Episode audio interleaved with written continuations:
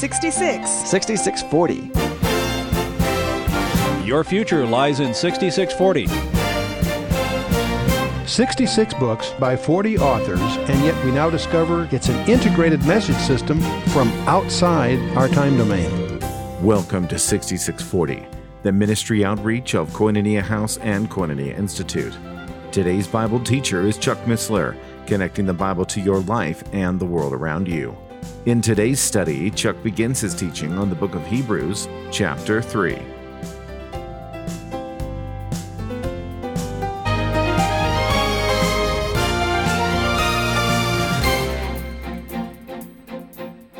Well, we're in the Epistle to the Hebrews, and we're in session four. I have to tell you that I am having a great time researching this book. Um, we decided to redo it because we wanted DVDs and so forth, but I also began to realize by doing a little digging that we hadn't previously taught the half of it. In fact, as we go through probably 50 different commentaries, we discover some interesting things is that most of them miss the core issues in this book, strangely enough. And so uh, it's, it's well known to be a problem book. It causes many people confusion. And we'll be dealing with that, of course, but there are all kinds of aspects to this that I just find thrilling. And so it's a, this, is a, this is a fun time. Well, Hebrews, the Epistle to the Hebrews, is known as the riddle of the New Testament. There are many, many people that get confused by it many different views about it. First of all, it starts off about the, the authorship. It's anonymous, it's not signed.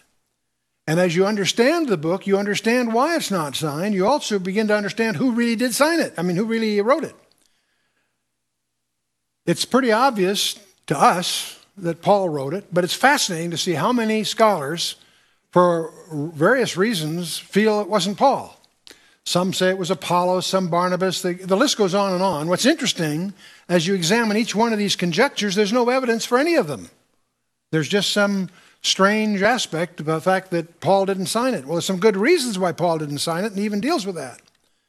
But what do we really know about the author? We know that he had a vast knowledge of the Old Testament, and he was a Hellenistic Jew, a very skilled Greek scholar, writing to Jewish believers who were under persecution. That's obvious by the context. So, so far, no problem. We'll, we'll touch on the authorship as we go, but I'll mention it right now. Even though we can't prove that it was Paul, um, it's, you'll, you will miss a lot of what it's about if you don't understand it was Paul, strangely enough. There's another thing that turns out if you have an amillennial view, you'll also miss the whole point of the, of the book. So it's interesting, those two issues that it really was written by Paul and you say, well, you can't prove that. I sure can come close, but that's not the point anyway. You don't have to know it was Paul to really understand the book. But once you understand the book, you begin to realize it really was Paul. I'll come back to that. But the other thing is, most churches today fall into a category of amillennialism. They don't take the millennium in Revelation 20 seriously, they think it's an allegory. Well, if you have that view, you'll miss the whole point of this book, by the way, strangely enough. So we'll get into that as we go. The issues are the nature of its warnings. It portrays systematically, goes right through to show that Christ is higher and better than Judaism. That's what the main, that's the tapestry on which it's painted. But that's not the key point. The key point are five warnings that occur in the book, and we'll talk about that. You need to understand who, to whom it was written. If you understand to whom it's written, it'll all make sense. If you're confused about that, you'll get very confused about a number of the passages. So let's understand to whom it was written. We'll see that reconfirmed all the way through it. And also, let's understand what dangers the author is presenting for not persevering in the faith. Many people presume, well, that means you can lose your salvation. That shows that they, they don't understand salvation. We'll get into that as we go. What we're going to be blessed by is a composite portrait of Jesus Christ that is unparalleled in any other book in the New Testament. In chapter 1 alone, it talks about the coming rule of Jesus Christ, and it begins and centers on the glory of Christ from the Old Testament scriptures. What's fascinating, it's the, the pinnacle book on Christology, who Christ really is, and it draws entirely from the Old Testament, not the New. Very interesting. There are seven quotations from the, the, the, the Old Testament just in chapter 1 alone. And it's incidentally, the quotes are from the Greek version of the Old Testament, the Septuagint. And uh, the key concept, the key theme throughout this entire book is something that the church, generally speaking of the organized denominational churches, deny. It's the kingdom is the grand central theme of all scripture. When we pray the Lord's Prayer, thy kingdom come, what are we talking about? We're talking about the promise that Gabriel gave Mary when Christ was announced by him that her child would sit on the throne of David. Not the Father's throne, that's where he is now. No, he's going to sit on David's throne. When they have the big controversy in Acts 15, and James presides over all this, what, what does a Gentile have to do to be saved, and all of that, he quotes, James quotes from Amos 9, this very issue that the tabernacle of David is going to be reestablished. So, the, the kingdom is a central theme. It's denied by the denominational churches. Amillennium amillennialism eh, is regarded by many as a peripheral issue. Walter Martin used to think that was a peripheral issue. He was premillennial, but he also didn't think that was a big issue. It is a very central issue, it turns out. There's more prophecy about the millennium than any other period in the Bible. And this is going to be right in the center of it. The millennium is the fulfillment of the Davidic covenant, and that's a key, that's a key linkage that uh, escaped me for many years. I understood the Davidic covenant. I was premillennial, but I didn't connect them. I didn't realize that one was really the fulfillment of the other. And our inheritance, yours and mine, is in view. Not our justification, I'll come, I'll come back to that, but our inheritance. And it's a result of faithfulness and obedience.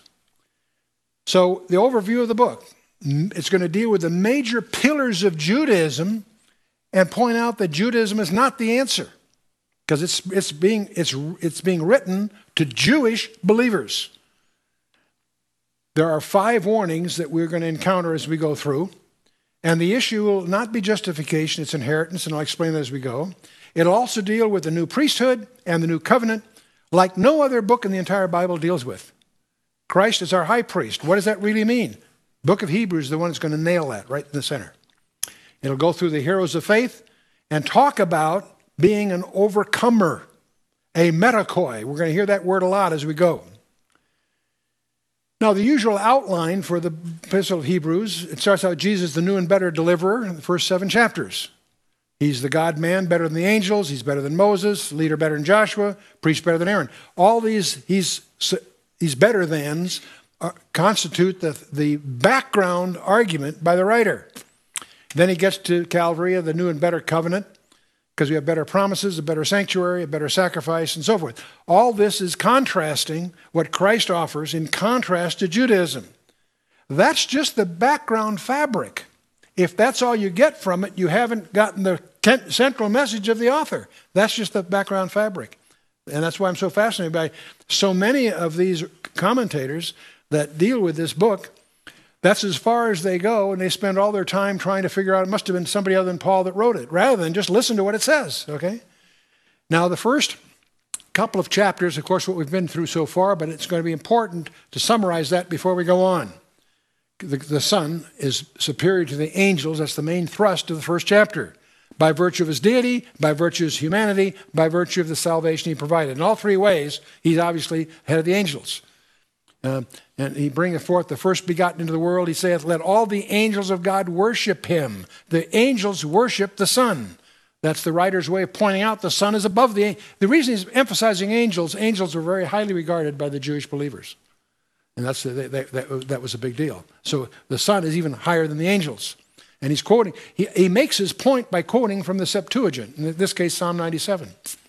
And the, the point is that the angels are commanded to worship him. Therefore, Christ is above the angels. Okay, he goes on. And under the Son saith, Thy throne, O God, is forever and ever. A scepter of righteousness is a scepter of thy kingdom. This is also quoted from another psalm. Thy throne, O God.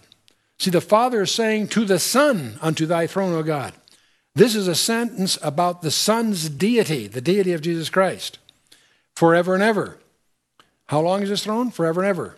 His reign is eternal, his reign is forever.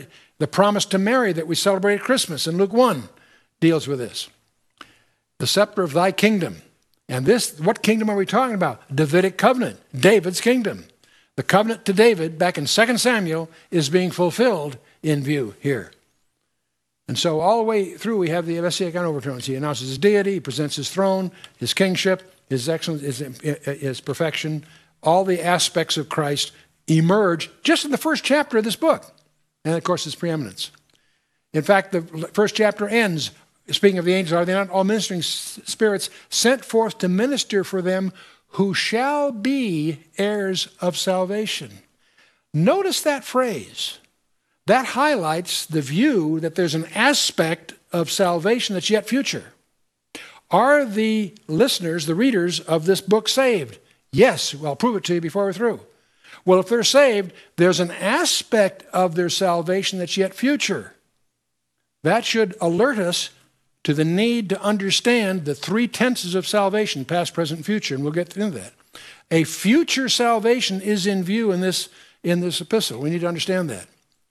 Justification with respect to the everlasting life is not applicable because it's a past event. When you read John 3:18, John 5:24, he that hath the Son hath life. If you have Jesus Christ, you have eternal life right now. It's done deal. That's not what this is about. It's about a future aspect of that we'll come to. The fact that what's in view is future means it's not about that. You're already saved. It's not about your salvation. You need to understand that. Those justified already possess everlasting life. It's a gift, it's not a conditional inheritance. That's something Christ paid for 100%. It's yours for the receiving of it. Those who are about to inherit that he's talking about are Christians. There's something that these Christians haven't got yet. That's what he's going to focus on. What do we mean by salvation? Well, I was saved from drowning last week. Is that what he's talking about? No. I was saved from a burning building last year. Is that what he's talking about? No. When he's talking about saving, being saved in a soteriological sense, that is being saved from hell. Let's understand. The word salvation can be used for many different things. In the Bible, groups are saved from their enemies. That doesn't mean they're saved in the sense we use the term. You follow me? We're using the term uh, in what's called the soteriological sense, and that is deliverance from hell, if you will. And that's never mentioned in the book of Hebrews. That's taken for granted, you'll discover. The salvation it's going to talk about is eschatological, that is, it's yet future. There's something in the future it's dealing with here. And it's this future aspect that we want to understand because it has to do with Christ's coming kingdom and the inheritance that's ours if we qualify. And so, in order to attain this future, faith and works are required, not for your salvation, not, not for your justification, but for what's dealing here. Earl Radmacher, every time we meet, at the, at, uh, once a year we all get together, he always comes in he says, I have been saved, I am being saved, and I will be saved. And he does that deliberately just to stir up the discussion. And uh, that's why his, his, book is on that very subject. And uh, so, justification, that's past tense. That's a gift from God of everlasting life that you receive by faith alone in Christ alone. How many of you have that already? If anybody's hand is not up, see me afterwards, okay? That's present, present. Present tense of salvation we call sanctification. That's a work in progress. Every one of us, me included, is a work in progress. Involves faith and the works of the believer. That's the present tense. There's also a future tense called glorification, and that's a result of all the previous. All believers will be glorified, but not equally. All of you are going to be before the judgment seat of Christ, and some are going to have five crowns, and some are going to have this. Some may have nothing but their salvation. Okay, got in through the skin of your teeth, whatever. Large diversity of gifts. And that's what Hebrews is going to be dealing with, the epistle here. So we have past tense, being separated from the penalty of sin. Call that justification. The present tense, separation from the power of sin. Future tense, separation from the presence of sin. Separation from the penalty of sin is called justification. Your, your passport to heaven is stamped, okay, you haven't changed, but Christ paid the bill, you're in. Got it? The present tense, what you're going through right now, is called sanctification, and you separate from the power of sin. Why? Because you, as a believer, can call upon the Holy Spirit and can have victory. Sin need not reign in your life anymore. For you, it's now a matter of choice. Do you choose to, to draw upon the Spirit or not. It's a choice issue. The future tense, of course, is when we're finally glorified, we'll be separated from the very presence of sin. That obviously ain't yet, okay? Glorification. Three tenses past, present, future of what we collectively call salvation. We encourage our students at the Institute not to use the word salvation because it's ambiguous, to use one of those three terms, depending on what it is you're talking about. If you do that, it'll clear up all the, mis- the, the confusion that uh, uh comes from. Justification is for us, sanctification is in us. Justification declares us righteous, sanctification makes us righteous.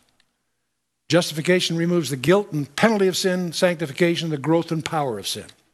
Now, I hope that helps.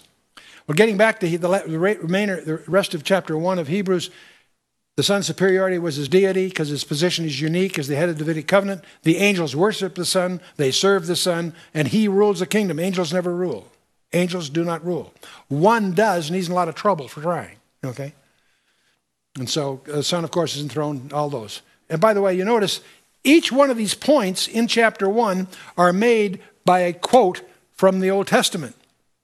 The writer deliberately does not exercise his apostolic authority because every time he did it, it created riots among the Jews. He's writing this unsigned and he's not using his role as an apostle for very important reasons I'll come to. He's using it entirely building his case on drawing the scriptures that his readers have already, their foundation. Got the picture? It's the, the authority here is the, the word. Seven Old Testament quotes from the first chapter alone. There's no apostolic authorship here. That's why Paul didn't sign it, because that would just, he wanted them to read it before signing it. So we have a whole summary of Christ in the first chapter, more excellent name, worshiped by the angels, made by the angels, sitting on the throne. All these points, Christological points, are just starting off as a warm up in chapter one. And uh, I said there were three points deity, humanity, and salvation, but right in the middle of this, the first five verses of chapter 2, as we get to the next chapter, was the first warning. And the reason I'm reviewing this, I want you to understand the first warning, have it fresh in your mind as we encounter the second one in chapter 3 tonight. Warning number one. It started, therefore, we ought to give more earnest heed to the things which we have heard, lest at any time we should let them slip. Therefore, we, all through this epistle, we have a very Pauline structure. The wherefores or therefores. That's a double edged pointer. It's saying because of what's past, this is what's coming. Therefore, what do you mean therefore? Well, I just what I just said, therefore, this. You follow you see the linkage? Paul does that all through his letters, he does it all through here. Therefore, we because of what I just said, we ought to give more earnest heed. Why? Lest at any time we should let them slip. This points back to the millennial glory of Christ and the believer's inheritance. Let them slip. The Greek term there is what's used of a boat that's been untied from its moorings and starting to drift away. And what it's talking about here is the loss of inheritance. How shall we escape if we neglect so great a salvation, which at the first began to be spoken by the Lord and was confirmed unto us by them that heard him? Notice the we, we, and us. The writer is putting himself in the same bucket that his readers are in. Whatever they are, he is. How shall we escape if we neglect? See, whatever they are, he is too. He's putting he's joining them. You with me? Which first began to be spoken by the Lord and was confirmed unto us by them that heard him. In other words, the writer and the readers are not first generation. You follow me? They're what you what we might call second generation, as Paul was, of course. And uh, so so they're not, in other words, they're not first person witnesses in effect. Okay. The great salvation refers to future aspect, not, justi- not past justification. Okay? How, and what if we neglect? The cost of neglect. The word there, ameleo, means to become apathetic, to have an attitude of indifference. We're going to discover the, the, the, the tragedy of being casual about God's salvation. Remember Esau? Sold his, birthright for a mess of porridge. What was his error? Getting the porridge? No. Is having disdain, not regarding it as worth more than that. That's the, that's the sin. These people were that reading this book have salvation. It's in their possession, but they're becoming indifferent to it. I won't ask for a show of hands of how many of you feel that way. We'll move on. The law was given by God through Moses, through angels, but although it came through angels, anyone who disobeyed it received just punishment. So, how much more will this be true if we neglect a salvation mediated through the Son Himself? In fact, this is the question that, that we need to look at here. How shall we escape if we neglect so great a salvation, which at first began to be spoken by the Lord and was confirmed unto us by them that heard him? A Welsh preacher said, I have a question to ask. I can't answer it, and you can't answer it. Even God can't answer it. This is the challenge. How shall we escape if we neglect so great a salvation? How are we going to do that, gang? So this leads to warning number one, which basically is get with it, don't be negligent. Did you realize you can be negligent about your salvation? Well, I thought I could, once saved, always saved. I can't lose it. That's true. But you still can be negligent and suffer for your negligence. I want you to think carefully about Paul's attitude towards life. Paul wrote the book on eternal security, Romans 8. If you're saved, once, once you're saved, you can't lose it. If you can lose your salvation, I've got a new name for God, right? Butterfingers. Paul, though, had an intense sense of urgency. He had the mentality that he was running a race, and we're going to see that. I've just picked four examples to go through here.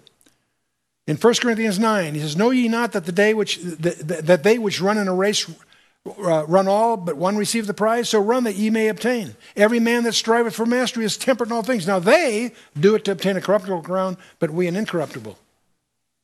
So Paul says, So run that ye may obtain. You mean there's something you've got to do? Not for yourself, not for your justification. Christ paid for that. Something else is put here. Paul says, I therefore so run, not as uncertainly, so fight I, not as one that beateth the air, but I keep my body and bring it into subjection, lest that by any means, when I have preached to others, I myself should be a castaway? This is Paul we're talking about. Can he lose his salvation? Of course not. He knows that. What is he panicked about? Being a castaway. What was Paul afraid of? We need to understand that. In Philippians 3, says, Brethren, I count not myself to have apprehended, but this one thing I do, forgetting those things which are behind and reaching forth unto those things which are before, I press toward the mark for the prize of the high calling of God in Christ Jesus. I'm always reminded about the, the race driver. Gets in the race car and he rips off the rearview mirror and throws it out the window. It says, What's behind us doesn't matter. He's out to win. I press toward the mark for the prize. Second Timothy, he, his final letter, he writes to his protege. He says, I have fought a good fight. I have finished my course. I have kept the faith. Henceforth, there's laid up for me a crown of righteousness. This is one of five crowns listed in the New Testament, which the Lord, the righteous judge, shall give me at that day, and not to me only, but unto, unto all them also that love his appearing. Wow. Just looking forward with apprehension of the Lord's, with anticipation of the Lord's coming, earns a prize. That's interesting. A crown, even. One more, Hebrews 12. We're going to count this when we get to Hebrews 12. But in any case, wherefore, seeing also we are compassed about with so great a cloud of witnesses, let us lay aside every weight and the sin which doth so easily beset us, and let us run with patience the race that is set before us. What's Paul saying? Behavior matters. Just because you're saved doesn't complete the picture. You're saved because of what Christ did. Now it's up to you to demonstrate that to Him that you're serious about Him, that you care. The race that is set before us. The sovereignty of the earth is promised to man, not the angels. Christ is going to rule the earth because he became a man and fulfilled it, fulfilled what Adam blew. Okay? God gave man dominion over the earth, and Psalm 8 makes that big point. And man lost it to Satan and his angels, to a usurper. The Messiah regained dominion for man, and man will be associated with him in the future. The Messiah regained dominion. The, the, Messiah regained dominion. He's going to exercise it. You'll see. Now, Paul, with having said all that, uh, anticipates two objections. If, if Christ is greater than the angels, how can that be? Because he became man, which is lower than the angels. How can, become, how can he be above the angels if he became man who is lower than the angels? That's a good question. That's a good question. The other problem is if Christ died. How can he be greater than the angels? Angels don't die. Christ died. How can he be? Those are two reasonable objections. And Paul will demonstrate that is his humiliation and suffering, which is the cause for, of his exaltation and glory. His inheritance came about because of his willingness to lower himself, become man, and subject himself voluntarily, even unto death on man's behalf. And his glory then goes beyond all these things. So in chapter 2, one certain place he testified saying, What is man that thou art mindful of him, son of man that thou visit? We talked about all this time, last time, Psalm 8. What is man? And the reference to man, the son of man, is not talking about Adam. It's talking about, because Adam was not the son of man, he was son of God. We're talking about the son of man. And the last Adam is a title that Paul uses of Jesus Christ. And it goes on in this, he was made a little lower than the angels. Now the word there is brachus, which can mean short or small or little. It can be of place, like a short distance. It can also be of time, like a short time, like a little while. That's the way it's used here. Thou has made him um, for a little while lower than the angels and so forth, and crowned him with glory and honor. And we went through the whole macrocosm last time that we're in a digital simulation, something that the Bible has said all along.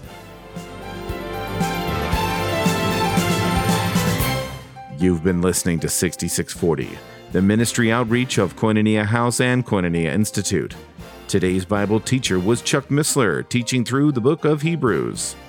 For a complete listing of resources available, please visit khouse.org. You can also call us on 1 800 House 1 To learn more about Koinonia Institute, visit koinoniainstitute.org. Thank you for listening to 6640 and for your continued prayerful support of this ministry. Until next time, as we continue this series, may God bless you with the knowledge of His Son, Jesus Christ, as you study His Word.